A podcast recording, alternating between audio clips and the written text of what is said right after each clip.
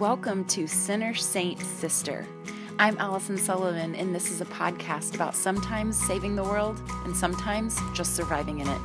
In the next hour or so, we will nurture our friendships, explore our joy, shake our fists, all while trying to serve our God, and most likely, all while wearing pajamas. I hope you hear something that lets you know you are loved and helps you love one another.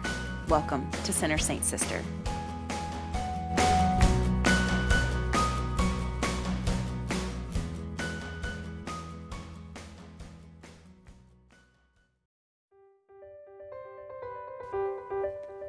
Believe in a God who is big and on the move, yet I mourn deeply and often.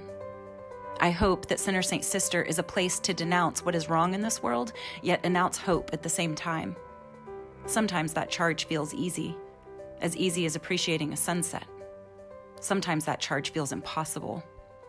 This episode about COVID 19 wasn't planned, but addressing it felt unavoidable, especially considering who I get to live with giving my husband the microphone, it felt like my civic duty. I hope that his words make us feel optimistic while at the same time moving us to action. Acknowledging tragedy and suffering and uncertainty while declaring hope? This topic is one of those times where holding uncertainty and hope in the same hand feels a little impossible. But Dr. Seth Sullivan's leadership helps. As I was praying about this episode, in the midst of my anxiety, the Lord brought an image to my mind. It was me in a panic on a boat in a storm, fighting fruitlessly against the wind, cold and wet, face in a grimace, trying desperately to get bucketfuls of water out of the boat that was sure to go under at any moment. And then the Lord directed my eyes to Jesus. Jesus reclined, his hands behind his head, snoring in the back of the boat. And I still feel tempted to scramble. Like his disciples, I still feel it necessary to shake him awake and ask him what in the world he's doing. It's only with great discipline that I can remember my call to be like a child and curl up under his arm instead and hold on tight. This conversation is my attempt to hold on tight.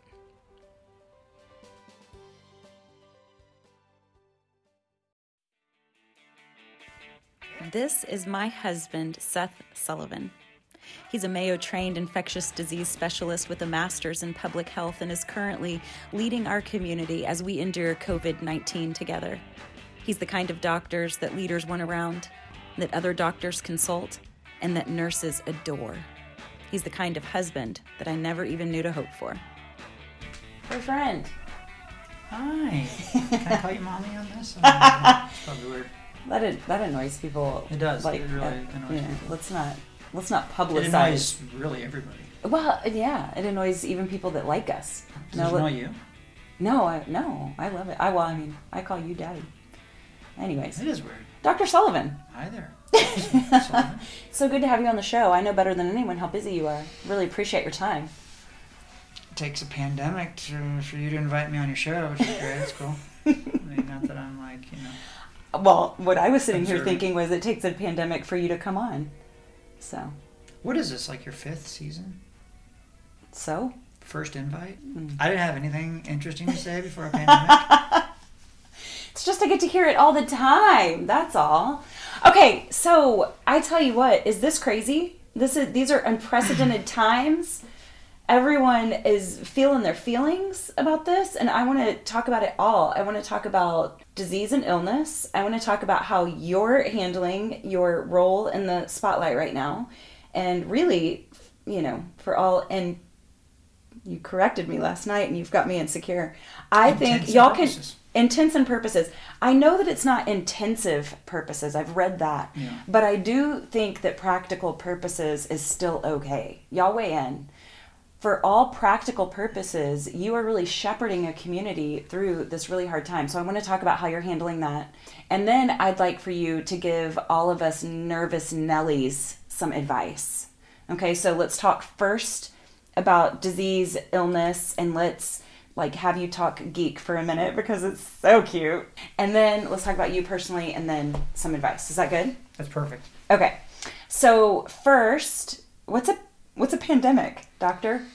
Doctor? So a, a pandemic is you can think of uh, epidemic. An epidemic is a uh, it's a more disease than normal. Is really the way you can think about it. And a pandemic is where that's occurring everywhere. And so, you know, we have, uh, you know, SARS, for example, SARS 1 and MERS.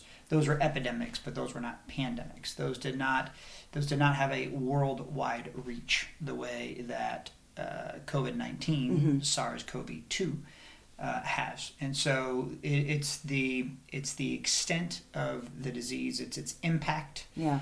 uh, worldwide that. Uh, That it's ravaging really diverse communities. Yeah. Like, Right.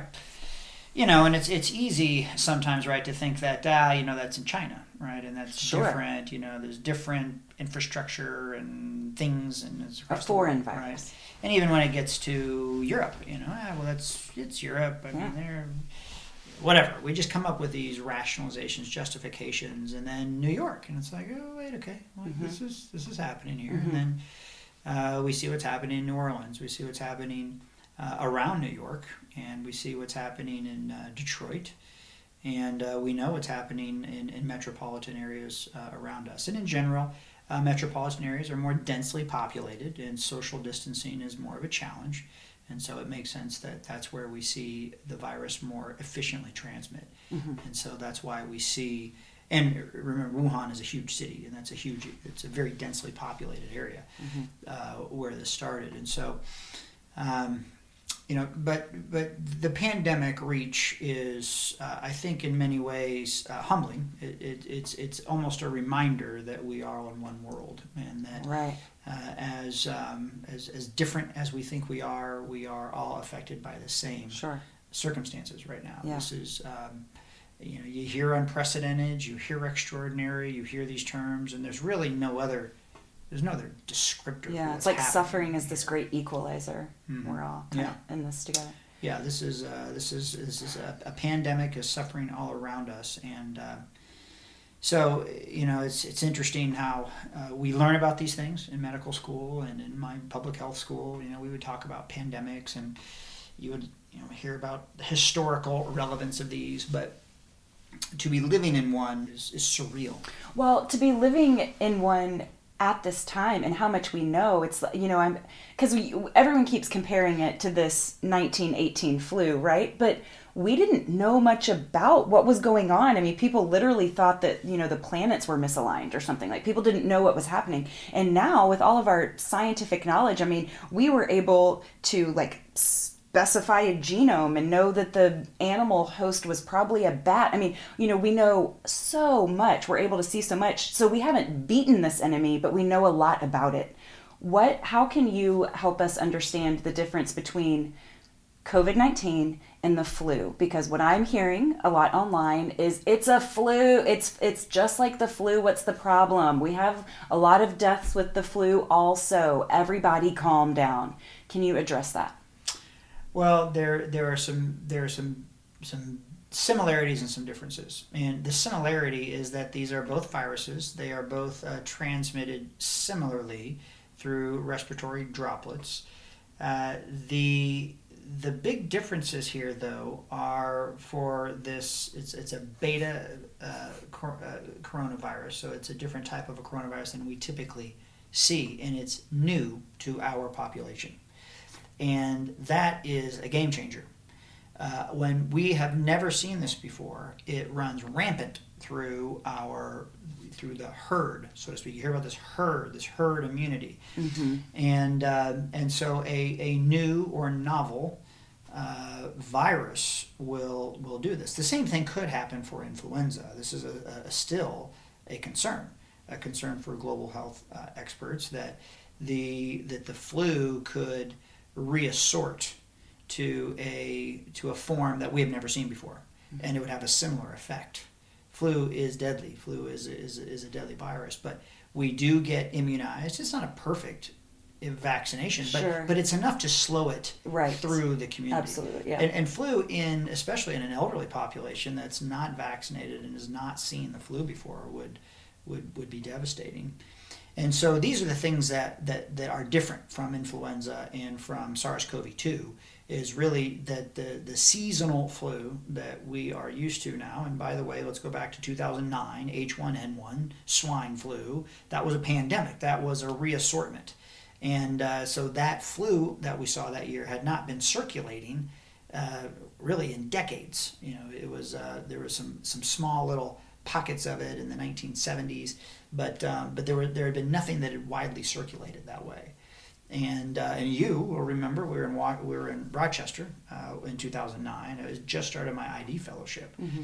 uh, and uh, that was devastating. That was uh, to see young people coming in and and uh, and dying. I, will never forget it, and mm. that was um, that was quite an experience, and it really opens your eyes to how vulnerable we are. Mm-hmm. So, you know, we, we the flu in, in, in this coronavirus, there are some similarities, but but the seasonal flu, and that's when people say this is like the flu. There's no comparison. The seasonal flu will will kill, you know, if we're going to just take numbers, about about 0.1 percent. This we're talking about. Uh, this we're talking about a 0.6%, the most recent figures that I'm seeing come out. And these are figures that are trying to take get that denominator, that bottom number, mm-hmm. as, as big as it's supposed to be. Mm-hmm. And they're using data out of China right now to figure that out. Yeah. As they're trying to repatriate folks from, from this Wuhan area and allow repatriate to, to allow them out of quarantine. Okay. So you're locked in. They still uh, uh, until this weekend. There's a complete lockdown. I don't know a lot of people really recognize, understand this, but but there's nobody been coming in and out of Wuhan. Nobody. The only people who were were, were some uh, healthcare workers who were bussed in to help with to this help. emergency. As by the way, we're doing right now. People are literally being bussed to New York and flown to New York as as we are sitting here right now. Mm-hmm. They're running the exact same issue in New York, but we have not locked down New York the way that Wuhan was locked down. Uh, this was up for debate, and this was a discussion that that, uh, the, the administration was having. Uh, they decided against that, and that was the part of the press conference this week, so that people understand that's what they were discussing: mm-hmm. is do we do, do we lock this down? Mm-hmm. And uh, it is a, a, common trend in pandemics that the highly dense, the, the, the, dense populated areas will disperse. We, we have this intuition that oh, this, I'm around a lot of people, yeah. I'm getting it from people, yeah. so I need to get away from people. Yeah. And so it is that dispersion that then carries sure. the virus with it. And right. so, of course, what we see and what we see right here in Brazos County was the initial the vast majority of the initial cases we saw were travel related cases. These are mm-hmm. cases that came from right. a wide variety of, of geographical uh, regions. And uh, then it came and it got here. And then since then, we have seen community spread. And that community spread means that people got it and had absolutely no travel, which means that there was somebody else yeah. who was here who gave it to them. Yeah. And so that was a concern. And that is uh, when we started uh, taking broader steps for social distancing here. Mm-hmm. Uh, earlier on, when you have ones and twos and threes, folks who come in and get uh, COVID 19, or I should say, bring COVID 19 with them from uh, elsewhere, the goal is to identify them and isolate them. Mm-hmm. So, you know, you, you know, have the COVID 19, you stay home for 14 days. And if that's being done, uh, you know, very um, if, if that's being implemented well, that is a very effective public health intervention. Mm-hmm. Um, and in, in, fact, that's what they've been doing in Singapore. And you know, Singapore uh, was the second, as, as, at one time, had the second most outside of China, uh, by, uh, second most uh, cases of COVID nineteen. And uh, you can see their curve. You can compare their curve to everyone else's. I mean, that was a very effective public health intervention. But mm-hmm. they they they mean business there. I mean, it's like you're you're you're, you're locked down. Like yeah. we're not we're not negotiating this. Mm-hmm. That, that's just what you're doing. Mm-hmm. And um, and that and that cultural milieu that, that right. works. Right. And, that, and that's that, that doesn't yeah. work all that well here. Right. So can and we talk about that? Can we talk about the loss of liberty? and weighing that against yeah. you know making these decisions and well this is how difficult uh, that is how it affects our economy which is worse you know this is uh, kind of public health, you know, and in the, the public health curriculum, uh, what you do public health law is, is very interesting. And one of the concepts here is this police state. It's this idea of when is the greater good uh, trump the the individual liberty? When does that happen, and under what circumstances? And this has a legal precedent that so we, we go and we say in this situation yes or in this situation no And in general, it holds it, it holds uh, legal uh, precedent, if you will, that uh, a legal argument holds that if an individual is uh, at, is risking, so if I have this COVID nineteen, and uh, I say I, I'm going to blatantly disregard the the guidance from public health officials, and I'm just going to go run amok and do my thing, that there is precedent, there is legal precedent to detain this individual for the greater good. And we just have to think about this. I mean, it makes sense, right? I mean, we, we talk about polarities. You know, you and I have been talking about that, right? Where do we have, there are times when the, the greater good and there is a, uh, an understanding that, that certain liberties are taken too far and it doesn't help society in general. We have to all recognize that fact. Uh, on the other side, you know, we, we recognize that there can be a, an oppression of liberty that is also bad. So there there is in, in these certain situations there there has to be an appropriate balance. And and I'm not here to say that I've got all that figured out. Mm-hmm. But but I am here to say that in these circumstances it, it is just reasonable that if we have something that is going to be harming others, that we do our part. And uh, that's been a challenge. And, and it's been a challenge to uh, get the word out, to educate, especially, you know, we've seen all the news about young folks. And, you know, I was young once and made, made you know, very questionable decisions. So, I mean, it's, we feel invincible and we do what we do and we're like, what's the big deal? And blah, blah, blah. And so the, the, the problem with that is that that has definitely harmed our society. There is no doubt about it you know, you and I lived in Japan for three years, and I those were formative years for me because we were really for the first time kind of dabbling in adulthood. You know, we were we had crossed borders, we were living on our own, we were in our young twenties, and it was it was just a time. Um, that I felt very fully alive. And so I, and I was making observations. I had never traveled like that before. I had never met such diverse people like that before. So it was a really significant time in my life. And one of my observations was just how communal the country is. You know, every decision is made based on is this good for the whole?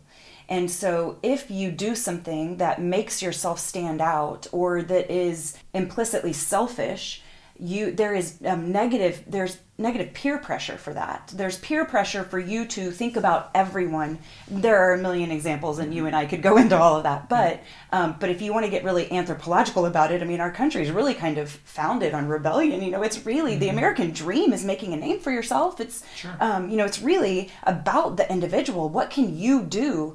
And so I can see how this is very difficult for our culture, which I love, um, for people to you know to really heed all of these um, instructions that really don't seem to be about them. This isn't about me because I'm young, um, because I don't feel bad, um, because I can't see this. I mean, how much of it is asymptomatic, you know? And so we're, we don't have that, you know, that broad outlook that takes everything else into consideration besides ourselves. Mm-hmm. Yeah, and, and you know, it's interesting you know, think about do we take Japan? You and I lived in Japan. So Japan, uh, geo, you know, land mass size about the size of California. And uh, I haven't checked in a while, but I, I, think at one time there was like it's like 150 million people live in Japan. I mean, we should probably look it up. I, I might have just completely made that up. But the point is that it is a it is it, it, the the population density is is is is off the charts compared to what we are used to. And interestingly, you know, Japan is very mountainous. It's these are volcanoes, and so it's essentially on just the the rim. If you look at a uh, a lit up map of, at night of where the population lives in Japan, it is along the coast. Mm-hmm. And it's interesting, isn't it, that in Japan right now, who you know, if, if you look at their curve, their curve is better than ours. They were closer to China. They were they were hit more quickly, and with that population density, they've been able to uh, to have a better uh, maintenance of this curve. And uh, you know, you and I remember being back there watching them wear masks around, and we yeah. we thought it was weird. We thought like, what? I mean, they're kind of. I did anyway. I thought, man, it's kind of like paranoid. I mean, you know, it's you know, but um, I, I've learned from my friends who are who are steeped in that culture that, that they're not doing that because of fear of getting something their fear is giving something. Hmm. Isn't that interesting? And and we know that that works. As a matter of fact, that's what we do in, in patients who come in the hospital. They'll wear a mask. You know, here's here's your surgical mask. If you have it, just it's not like the N95 respiratory. It's just something that you put over your kind of hooks over your ears and just it helps keep your secretions in. Mm-hmm. Is, is really what, what you're doing there. And so that is one of the concerns of, of the of the people is that I, I don't want to I don't want to I, I don't want to spread this. Mm-hmm. And uh, as it, as it would be seen, you mentioned the pressure. It would be it would be rude. It would be if, if, Mhm. if I am coughing and sneezing in public, Mhm. and I am not doing something to protect my neighbor, Yeah. then I would be socially pressured Mhm. to get in line. Yeah. Yeah. And uh, you and I talked in, about that, and maybe you mentioned this in previous episodes. But you know, the, the idea that we would see at the uh, a baggage claim, right? This idea that yeah. you know, in in in, in a in a Japanese Being in a airport- Japanese airport Yeah, is you- a little like heaven. Yeah, yeah. People so actually people stand they stand behind the line and they wait Yes. for their bag. They Yes. go up and they grab it and then they come back behind the line. They Yes. go get their next piece of luggage and come back behind the line. There's nobody crowded up against the baggage claim. That would be so and, rude. And and you and I as as Americans coming in there, we're like, well, um, I mean, this is oh wow. Yeah, we had to learn. Yeah. And they're like, this makes a lot of sense. Yeah. And then when you land in, in LA and you land in Seattle, you land Yeah. in wherever, Uh-huh. you're like, oh, whoa, whoa, whoa, we're like, back. wow. We're back to get there, get there, get there. And and it, it and this is this is a microcosm of of, Yeah. of a larger principle here. Sure. Yeah. And as it pertains to this pandemic, there there are some um, there there are some things we can learn, Yeah. uh, no doubt about it. Now, on the other hand, this this American ingenuity and and this this propri- this uh, this this this drive is also something that is going to help us here. So, you know, this idea of what we're seeing right now of cranking up, you know, GE and Ford working together to crank out ventilators. Sure, We've got yeah. folks at 3M coming together to kick out masks. We've got, you know, just this this absolute uh, pull ourselves up and Yeah. just let's go do this. Yeah. Let's roll up our sleeves and do this. Yeah. And and so, you know, it's really how can we get the best of both worlds? You know, Right, here yeah, is is yeah. really what we're after Yeah. and um, you know, and, and and this will take an, an innovation. That's the only thing that's going to get us out of this. Is there there needs to be some type of technological innovation here, whether it's a a therapeutic, whether it's a, a vaccine, whether it is uh, some type of rapid diagnostic that we can really identify folks, and Mm-hmm. and with uh, an app we can keep them where they are. I mean, it's, it's going to take it's going to take something there, and we'll do it. Yeah. Yeah, I'm, I'm, I'm, I'm very confident that we'll Yeah. Mm-hmm. do it. Uh, I don't know when that will be. And when I get the question, when is this going to be over? Uh, I, guess the question I would say back is, when is that going to happen? When, when is that innovation going to be there? Right. We got lots of irons in the fire right, Right. now. One of them's going to strike, Yeah. you know, and, uh, and, and it'll be a game changer. And the post COVID 19 world Hmm. will be better because of that innovation. And, Yeah. and the post COVID 19 world will be better because of, uh, you know, hopefully some of these things we can learn from our. Uh, from our neighbors, you know, across across the globe Yeah. about uh, about ways to do this. Um, can we talk numbers really quick? Some say people the numbers are inflated. Um, some say people. Some people say that the numbers um, are far too low. What's going on with testing? What are what are numbers looking like? Like how accurate are they?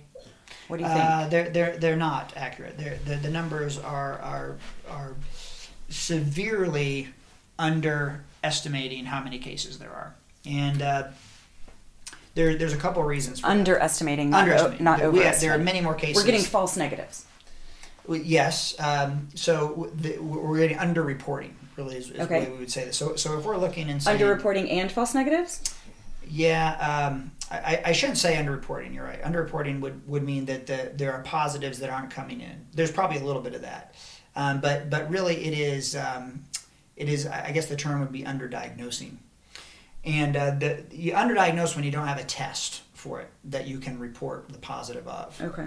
And so the idea here would be that I come to see the doctor. Uh, I have COVID 19 like illness. I'm 25 years old. I've got the sniffles. Uh, I've got a low grade fever. And the doc's like, you know what? We don't have a lot of tests, and you've got it. Go home. Stay home. And I may or may not fax in something to the health department that says, hey, there's this, you know, this you know patient who you know they're they're back home, they're fine, but you know I, I didn't send a test because we don't have very many tests. And that person's going to be fine. That person will will be fine. That person's given educa- you know is educated Sure. if you Yeah. develop you know this this this. But yeah, you're going to be fine, and a test doesn't change anything. Here's what you need to do. That person doesn't get counted as a case. Okay. Right. And so, uh, if also. Yeah. if also I'm sitting at home and I'm like, oh, what is it? Okay, fever and that. Okay. Oh, I've got that, but what, what difference does it make? I mean, I'm fine. I'm not going to go in. Uh, I don't want to go around a lot of other people. I, uh, you know, I'm just not going to go see a doctor. I'm not going to go wait in line. Like, I know I got it. I'm just going to hopefully do my part, stay home, and and uh, wait this out the way that I'm supposed to. That doesn't get counted hmm uh, say that I have such mild symptoms Mhm. that I don't even know anything is wrong. Sure. Yeah. That's not going to get counted. Right. So, so we know we don't know how to what magnitude uh, this this number underestimates the actual number of, of infections. Uh, we will get a better idea of that when we get a serology. When we're able to more accurately take blood from folks and say, did you were you exposed to this virus or not? That's when we'll get a much better appreciation for how much it's uh, affected. You know, a population. It's a very important uh, piece of information. You know, we, we've been talking about here in the Brazos Valley of 360,000 people. We need to know how many have actually seen this virus, and we really hope that there is conferred immunity, that they that those who have seen the virus will not get it again. hmm That's a hope. We don't know that to be the case, but we, we hope that, and we have some some some scientific reason to hope that. But So we're talking about reinfection, reinfection, and Yeah. and we we don't have enough information to know. We don't. There, there's uh, there's there's a little bit on there's there is some uh, right now where we're learning this most is in China because of this uh, repatriation that I was referring to earlier. Yeah. Uh, that uh, th- they have been testing folks, some folks who have been negative and then they test positive again. Okay. Interestingly, though, of all of the people who have tested positive again, and again they're doing this PCR swab, so they're they're checking for the virus for nucleic material the virus. That's the way these PCRs work. So it's not looking for an antibody that says they had it before. Oh, but these okay. are all all patients who had at one point tested positive, hmm then test negative, and now they're testing positive again. Gotcha. Okay. None of those who have tested positive again are having symptoms. Oh. Okay. All right, so they are, they're still, they're like, I feel fine. The reason they're getting tested is because are we going to allow you to go back wherever you're, you know, to go back to Sure. repatriate? Yeah. Right. Right. Are you safe to leave? Yeah. and, uh, and and that's why they're that's why they're testing. So it's going to be interesting to know that. Really, ultimately, though, we're going to need serology. We're going to need antibody tests to to really determine that. And so, uh, Are much tests- much to know. Tests getting better and becoming more available. Where are we? Yes, testing? they are. Um, the, the the issue though, like ventilators, you know, there we need to make more of them, Mhm. and so um, that there is a a exponential demand increase for this testing. Now, one time, there was zero demand for these tests. Nobody knew what this was, and then there was the, China issue, and so there began a global demand for these, and then, or rather, became a, a countrywide, a large countrywide demand, and then it moved to you know the Asian countries around there, and then to Europe, and so you can see as this pandemic has spread, the demand for these testing and the supplies and the reagents and the kits and all the things that that, that demand has just Yeah. you know in- increased beyond what, what anyone could have imagined. And so to and we got to remember i mean all these things have to be made. Yeah. and folks aren't you know folks aren't able to, to work the, the way that we've been before so there's also this kind of you know this issue of, of how productive we are you know in, globally you know we, we depend on china for a lot of goods and services and, and china's economy is down as well and hmm you know, you've been reading in the newspapers lately about uh, and on social media about uh, masks that were made in China that have shown up to other countries defective. Mm.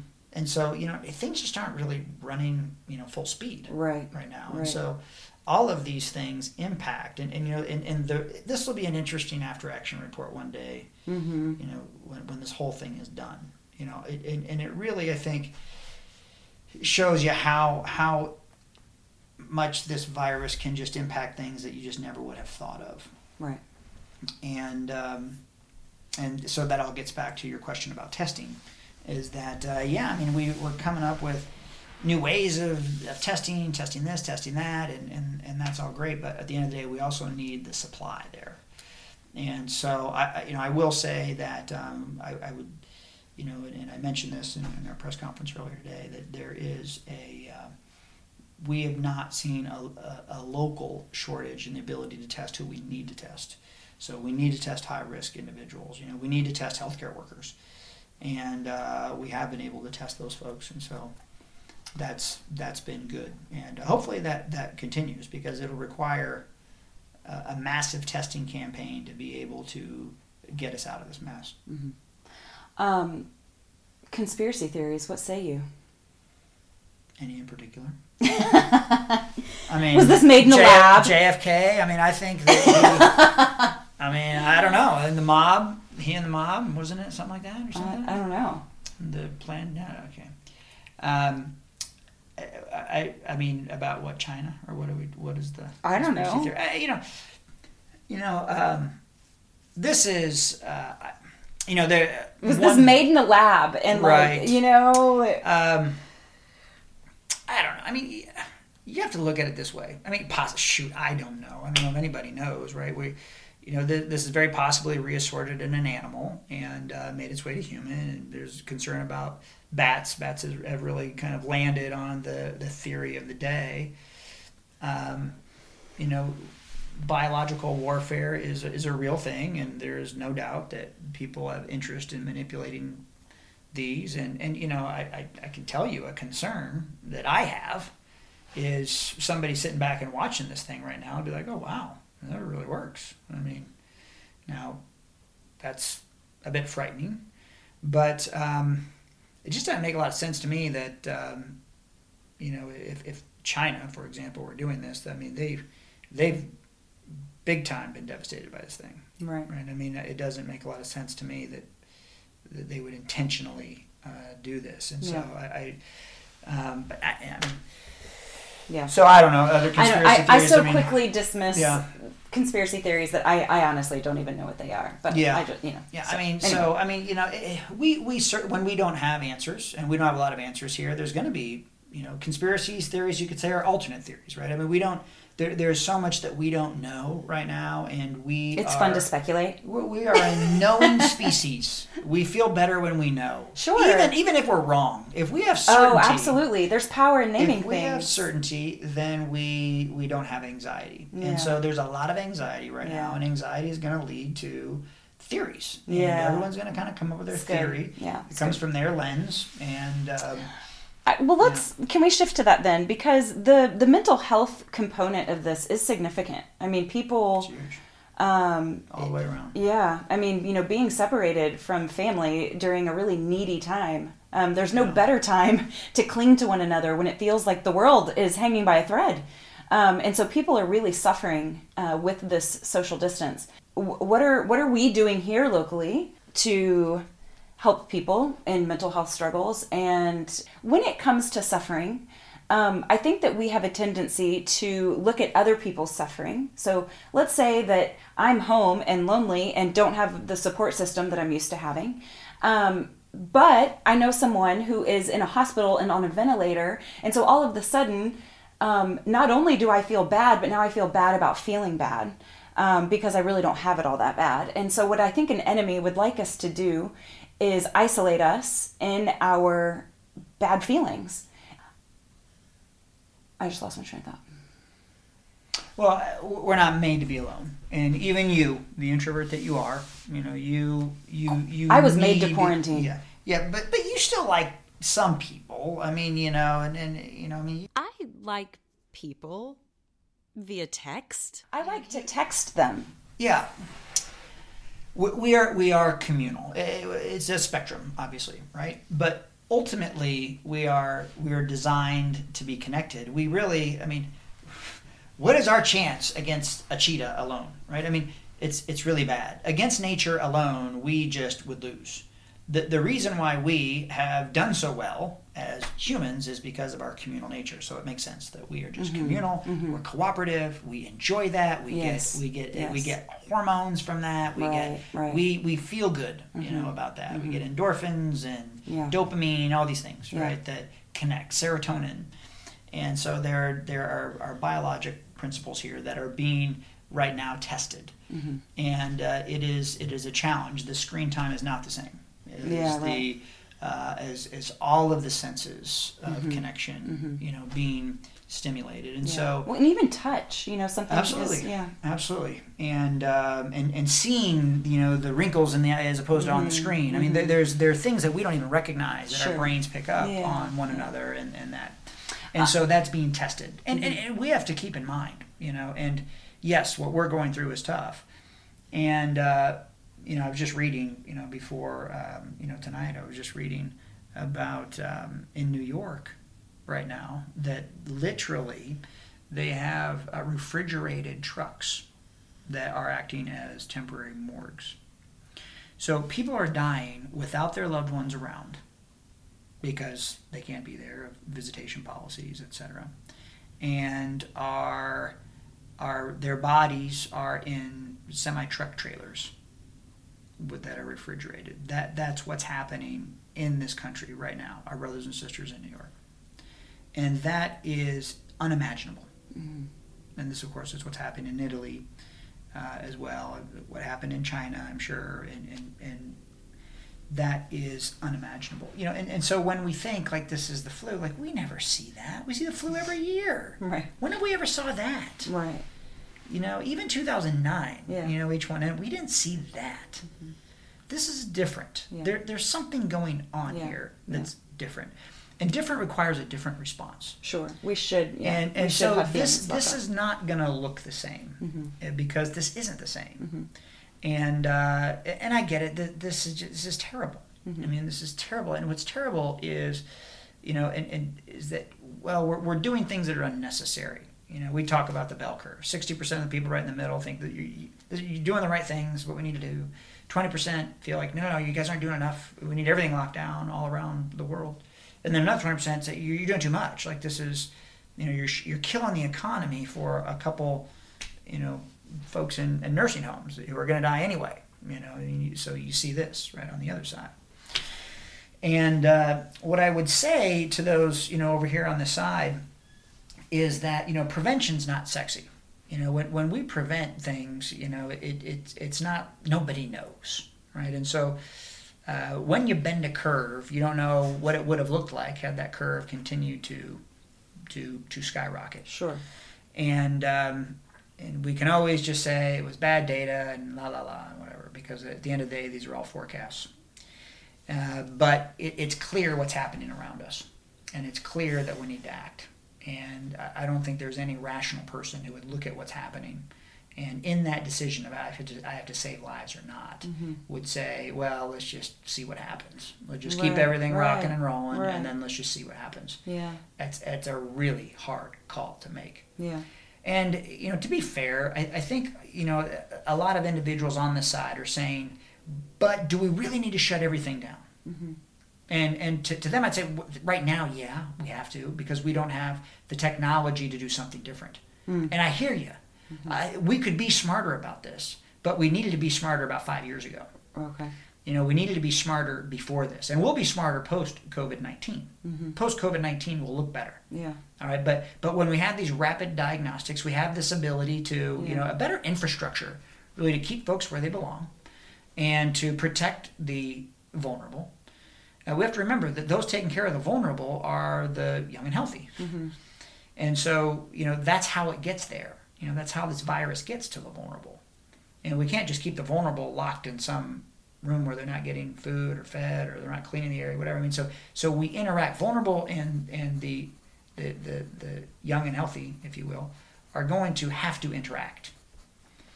And um, you know, we this is what I was talking about earlier about technological innovations. And that's what this will require, and that's what we'll have post COVID nineteen, and that's what they're asking for right now. And that's it's a reasonable ask. It's just that we don't have it now, and so since we don't have it now, we got to save lives now. Right.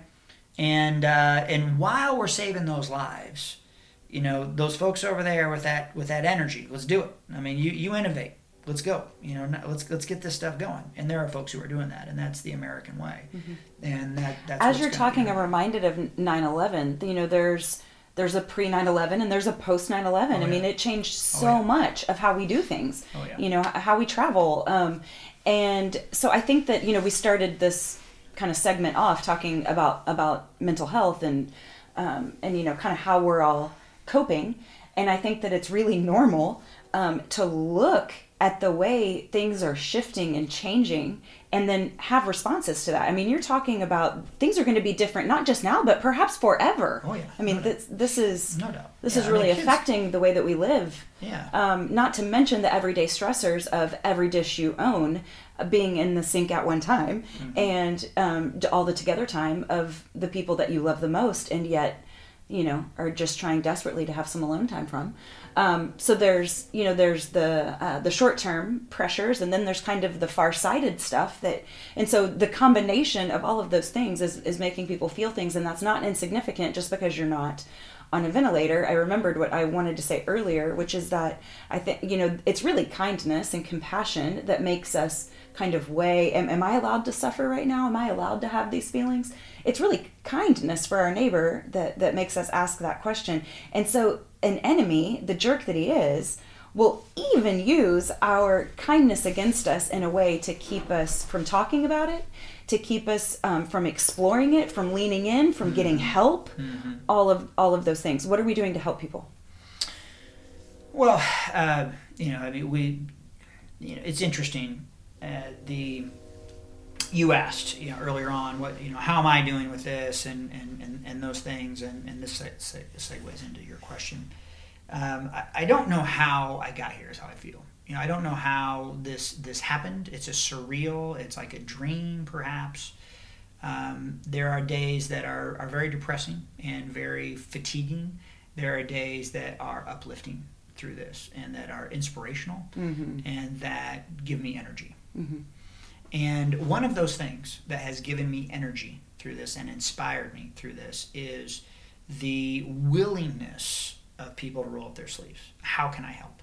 And it's amazing how many people have just sent me texts or emails or just, hey, is there anything I can do? Anything mm-hmm. I can do. Mm-hmm.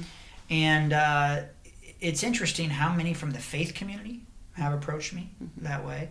Uh, the uh, from the mental health community have approached me to say, what can I be doing right now? Recognizing the suffering in our brothers and sisters and that's that that that lifted me up and so the way that we can uh, channel that generosity is through setting up a, a hotline setting up a, a way that folks can call in and get help this way talk to someone local right? somebody who's you know lives lives here in bryan college station understands uh, what we're going through here and um, so so that's been a wonderful uh, and a fun project. That's been one of the most fun fun ones we've been able to, to do so far. And so I'm hoping that we can get that rolled out here this week, uh, next at the latest. Yeah.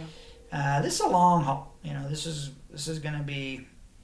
Uh, we're going to be dealing with this virus really until that technologic, uh, as I mentioned, that, that innovation occurs, and Yeah. that may be months, that may be a year, maybe a vaccine. You know, the first vaccine might not work. You know, we have to keep Right. that in mind. You know, and it may maybe there might be some safety issues with it. You know, and so that's why we've got to test it appropriately. You know, coming up with a vaccine is not the hard part. It's it's determining that it's safe is is the hard part. And so uh, all that needs to be done appropriately. And uh, all that time that we're waiting here is suffering. Yeah. It's uncertainty, Yeah. and it's it's economically devastating, Yeah. and uh, all the things. Yeah. This is just th- there's no good answer here unless we come together, Yeah. unless we find each And we other. might be experiencing it at different degrees, but we are all experiencing it. no doubt. Yeah. and I have really found um, I, I have I have discovered that in the good days and bad days that you mentioned that you're having, um, I vacillate between this is kind of the best thing ever. I feel like I'm camping out with my kids, minus the bugs and smoky hair. You know, this is I'm gonna just show them the movie Girls Don't Want to Have Fun, and um, we're gonna bake things. I don't bake, but I do now, and you know, this is great. I either vacillate to this is heaven on earth to this is the most terrible thing ever. This is completely um, des- desolation, um, apocalypse, worst case scenario after worst case scenario. And there seems to not be much in between. And in those bad days, without fail, I have found someone who's having a heaven on earth day, and we just we just draw energy from each other. This is the energy I need right now, you know. And so we are better together. We keep saying it over and over and over. We're in this together, and so we can draw on the people having a good day, and the people that are having a good day, or the people that paychecks their paychecks aren't being affected as much. We are in this together. We need each other so desperately. Yeah, and what, there's a you know, we can look to our ancestors. You know, we can look to so many before us who have struggled as a people. I mean, there's so many biblical uh, references: the exile, uh, the in our American times, wartime, and uh, the Great Depression, and um, on and on. I mean, all the way through history. And so we're, we're built for this Yeah. in so many ways. Yeah. We're, we're more resilient than we give ourselves credit for. Mm-hmm. Um, and, and this is a new challenge in so many ways. Uh, that uh, it's it's a time when we need to be together, but we need to be apart, and uh, Yeah. that that's Luckily, we're creative, right? But, but we're creative, Yeah. and uh, we we're smarter than this virus, and we uh, will overcome. yeah. And it'll require uh, it'll it'll require each one of us uh, doing our part and and bringing what it is that we bring. Before we sign off, I would love um, to compliment you. This could make me bawl, actually, all of a sudden. Sorry. you have done such an amazing job. Um, you work really, really hard. And You I make me bawl. I know. you're working really, really hard and you're doing a really great job. And it's not easy because you're walking a really fine line between keeping people optimistic, but um, letting people know how serious this is. And you're such a gifted communicator, and I'm really, really proud of you. Well, I'm uh, could not be doing any of this without you, and I mean any of it. You are my best critic, and uh, you are the voice I listen to. You are the fabric of this home, and without everything that you do, none of this would be happening. I couldn't focus on what I'm doing. I couldn't. I, I, I would be lost. And because you have been so supportive, uh, I have been able to focus. And I have been able to be present in what needs to be done and not be distracted by you know what's going on at home and, and what's going on with the kids and, and are how you know are you doing okay? And you have just stepped up to to another level that's allowed me to step up. And uh, this is why together we are better Thank you. I love you. I love you. Thanks for having me on your show. I mean, I don't know when the next pandemic is. It might be like 100 years. From now. I don't know if we'll like make it to 143, but you know, if I do, I'll come back on and talk to you Bye, boyfriend. with my false teeth.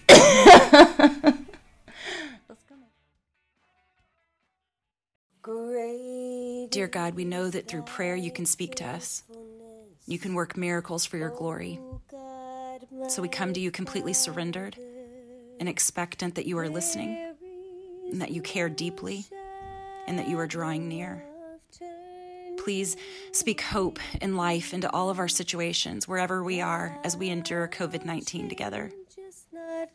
God, you know us so well. You created us. You know the numbers of hairs on our heads. You know our thoughts before we think them. And you've told us to come to you and ask for every need of life. You are the God who heals. So we come to you today as your children, longing to hear from you and asking for your divine healing, whether it be anxiety or infection, boredom, loneliness, grief. Whatever it is, God, with one word, you can make us whole. There's so much that we don't understand about life. We don't always know what your will is, especially times like now when we feel confused and afraid. During trying times, it's easy to doubt your sovereignty or even your goodness.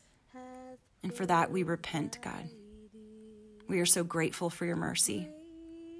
You understand our tendencies and you meet them with compassion. Help us to lean in, God, to the parts of your character that we know for certain during confusing times. God, please lift up the team of healthcare providers right now. Give them wisdom and guidance and strength and stamina to do their very best. You are the great physician. Help them to lean on you and follow your guide. And please protect them from infection as they serve. Lord, please comfort the sick and bind the wounds of the brokenhearted. We pray all of these things in Jesus' name. Amen. In the name of the Father, and the Son, and the Holy Spirit. And for this episode, a special thank you to doctor and boyfriend, Seth Sullivan. Thank you to Pamela Anthony Cutright and Chen Redfield for music. Sinner Saint Sister now has a Patreon page. Please consider supporting Sinner Saint Sister by searching for Allison Sullivan on patreon.com. Many episodes are now only available for patrons. Send us your questions at sinnersaintsister at gmail.com. Follow us on Instagram at Allison M. Sully. Don't forget to review, like, and subscribe, and tune in next week.